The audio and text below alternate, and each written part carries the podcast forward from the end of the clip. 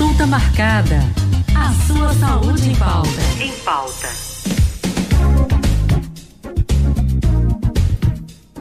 E vamos falar de saúde aqui agora no Vida Leve, falando sobre a poliomielite. É uma doença muito antiga, mas a gente tem dados aqui, olha, que a vacinação contra esta doença nunca esteve tão baixa foi de 96,55% em 2012 e agora, no último ano, 2021, para 67,71%. Veja só, então os pais precisam sim levar os filhos para tomar as três doses dessa vacina e aí, de verdade, eliminar o risco do retorno dos casos de paralisia infantil, que olha, não é registrada no Brasil há mais de 30 anos. Mas esses novos casos que estão acontecendo aí no mundo acendem esse alerta aí para o risco de volta da doença, sim, que já é erradicada no país, mas é preciso a gente ter um alerta para que isso não volte. Então a gente vai conversar mais aqui sobre esse assunto com a pediatra Silvia Fonseca. Doutora Silvia, seja bem-vinda aqui ao Vida Leve. Boa tarde.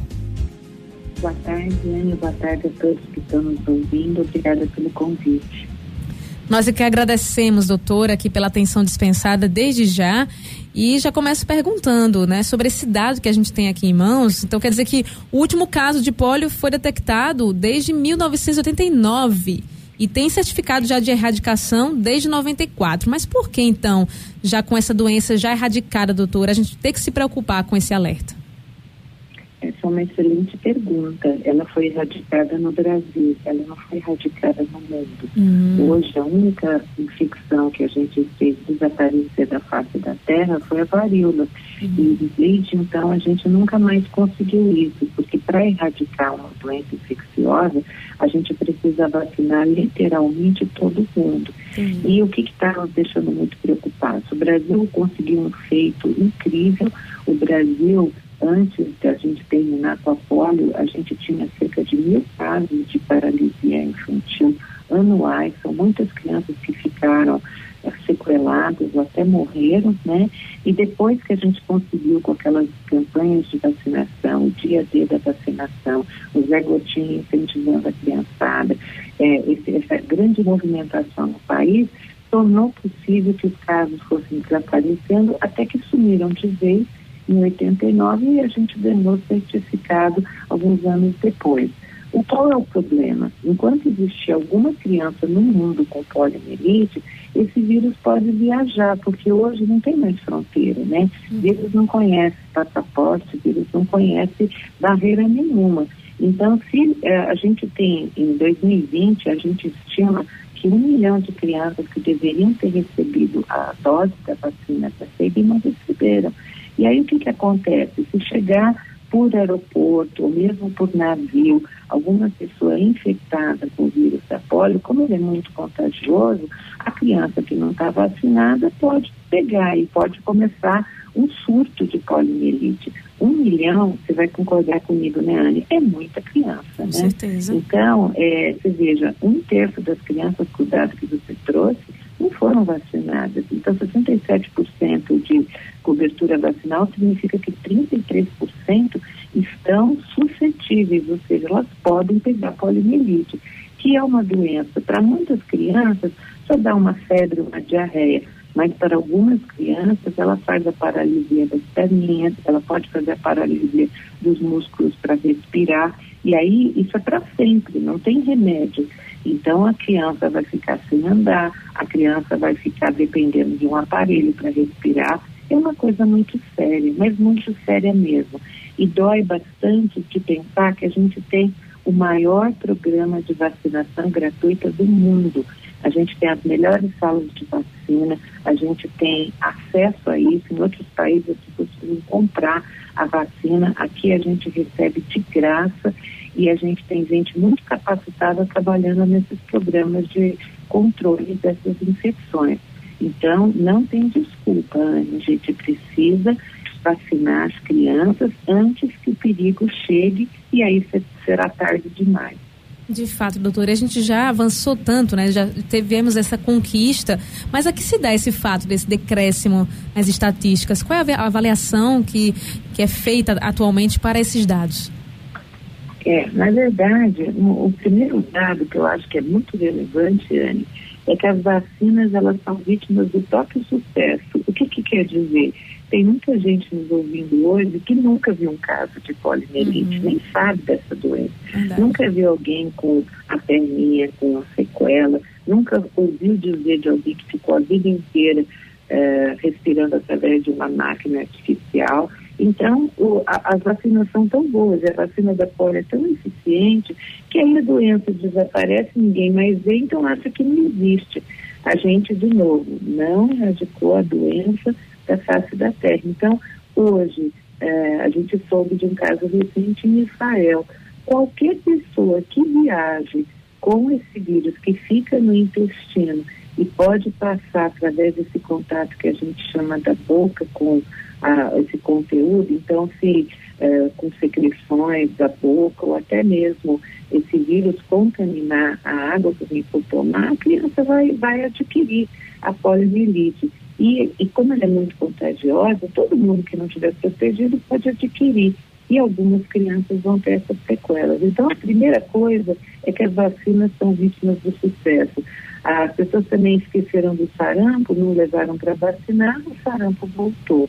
A gente tem outras infecções que são muito graves, por exemplo, a rubéola, que a gente também eliminou, eliminou no Brasil, que causava uma doença grave na gestante, é também controlável por vacina.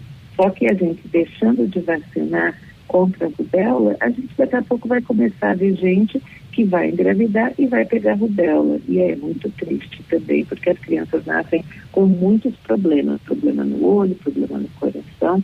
Então, a primeira coisa que eu diria é que as pessoas acham que essas doenças não existem, mas que não estão vendo.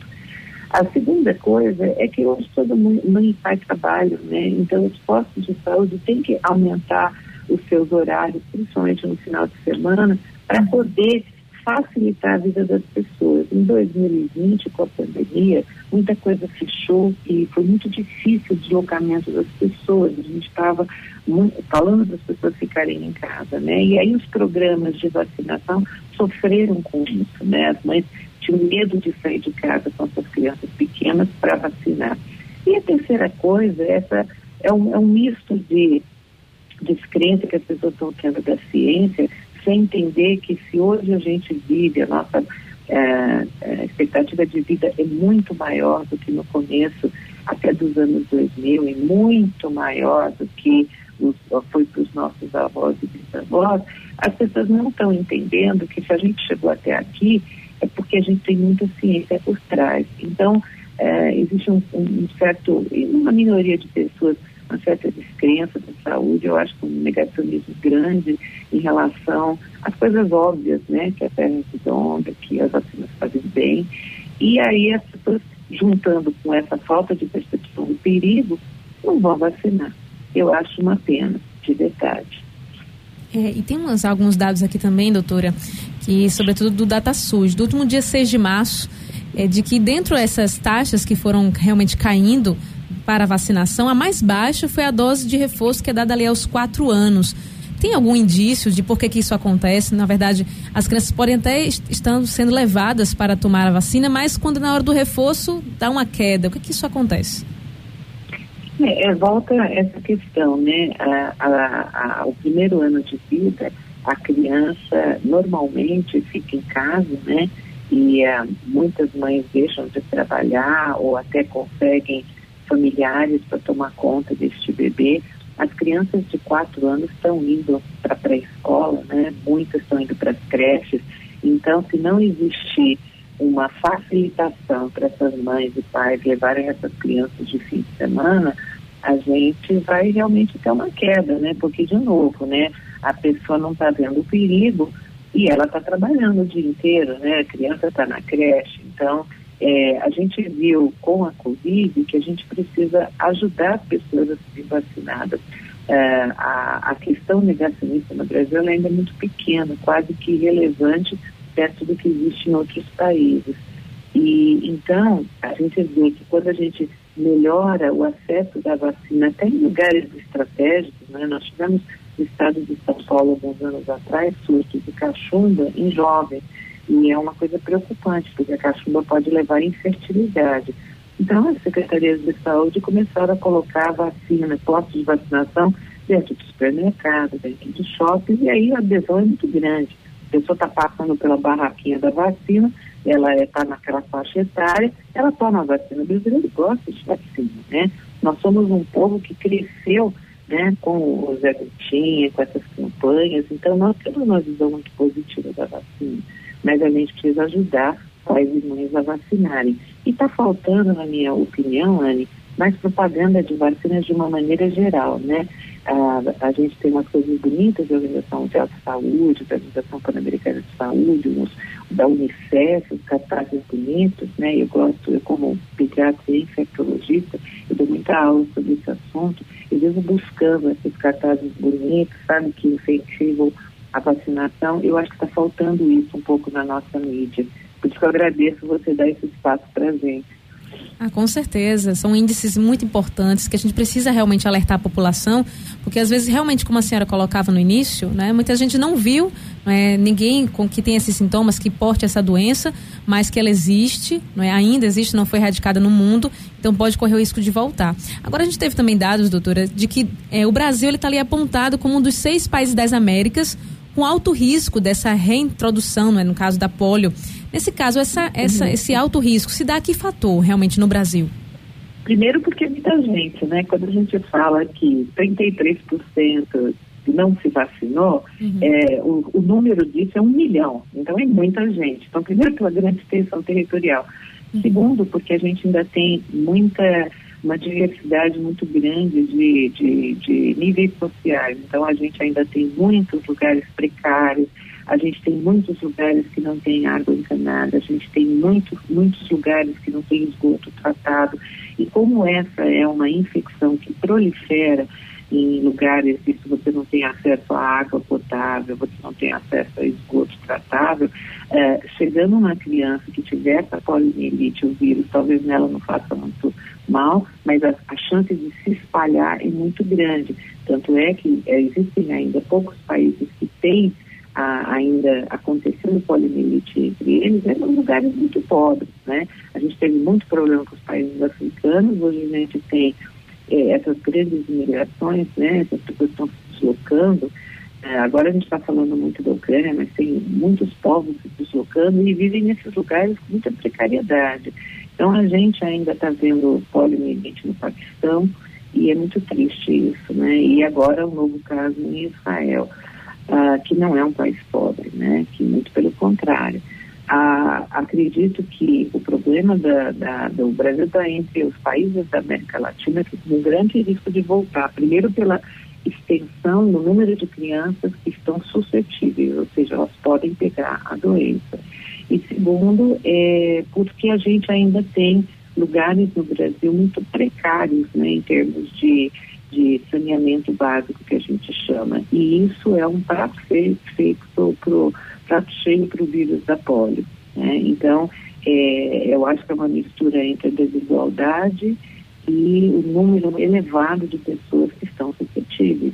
E é realmente isso. Eu vi caso de poliomielite, né? Eu sou pediatra há muitos anos e é muito triste, né? É muito triste mesmo. É uma sequela que ninguém quer ver no seu filhinho. Com certeza, por isso que a gente traz esse alerta aqui a toda a população. Doutora Silvia, a gente já está aqui realmente já acabando por conta do tempo, mas que a senhora possa então deixar as considerações finais, aproveitar esse espaço, mas também para colocar suas redes sociais, onde é que a gente pode também lhe acompanhar e continuar também essa consulta e, claro, também continuar aqui com um alerta que é muito importante.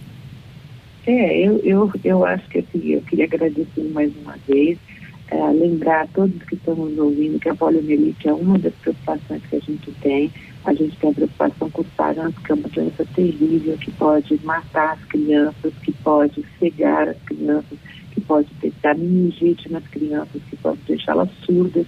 E ninguém nunca morreu de vacina de sarampo. Então, é, essa, o, o, alerta não é só da polio, é do sarampo. E também, né, a gente precisa acabar com essa pandemia de Covid, a gente não aguenta mais. E enquanto a gente não vacinar a maioria da população, a gente não vai ver esse fim. Vira e mexe vai surgir uma variante. Então também faço um apelo para que quem está nos ouvindo, que ainda não se vacinou, todos os adultos de 18 anos ou mais precisam de três doses de vacina todas as crianças de 5 anos ou mais precisam, até 17 anos e 9 meses, né, precisam de duas doses de vacina.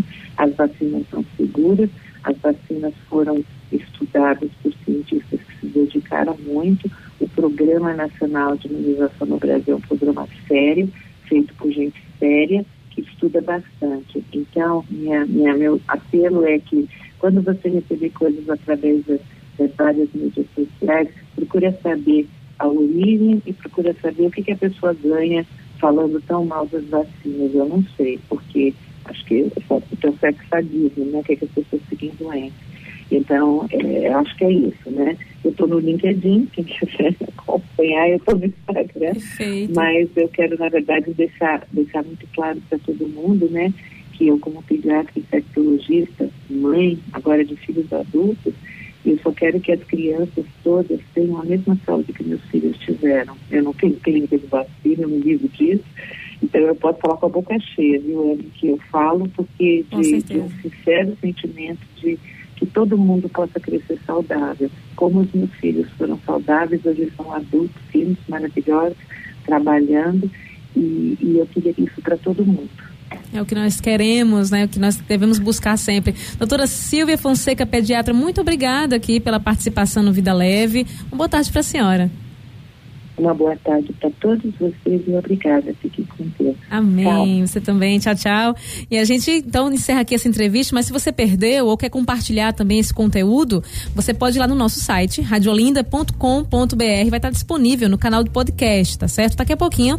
Mas no YouTube já está lá, na plataforma youtube.com/barra Rádio Olinda Oficial arroba, ou aliás, barra Rádio Olinda Oficial. Aproveita, se inscreve, não perde, porque você pode também acompanhar todas as nossas entrevistas aqui ao vivo. Então ativa o sininho e fica lá acompanhando todos os nossos conteúdos.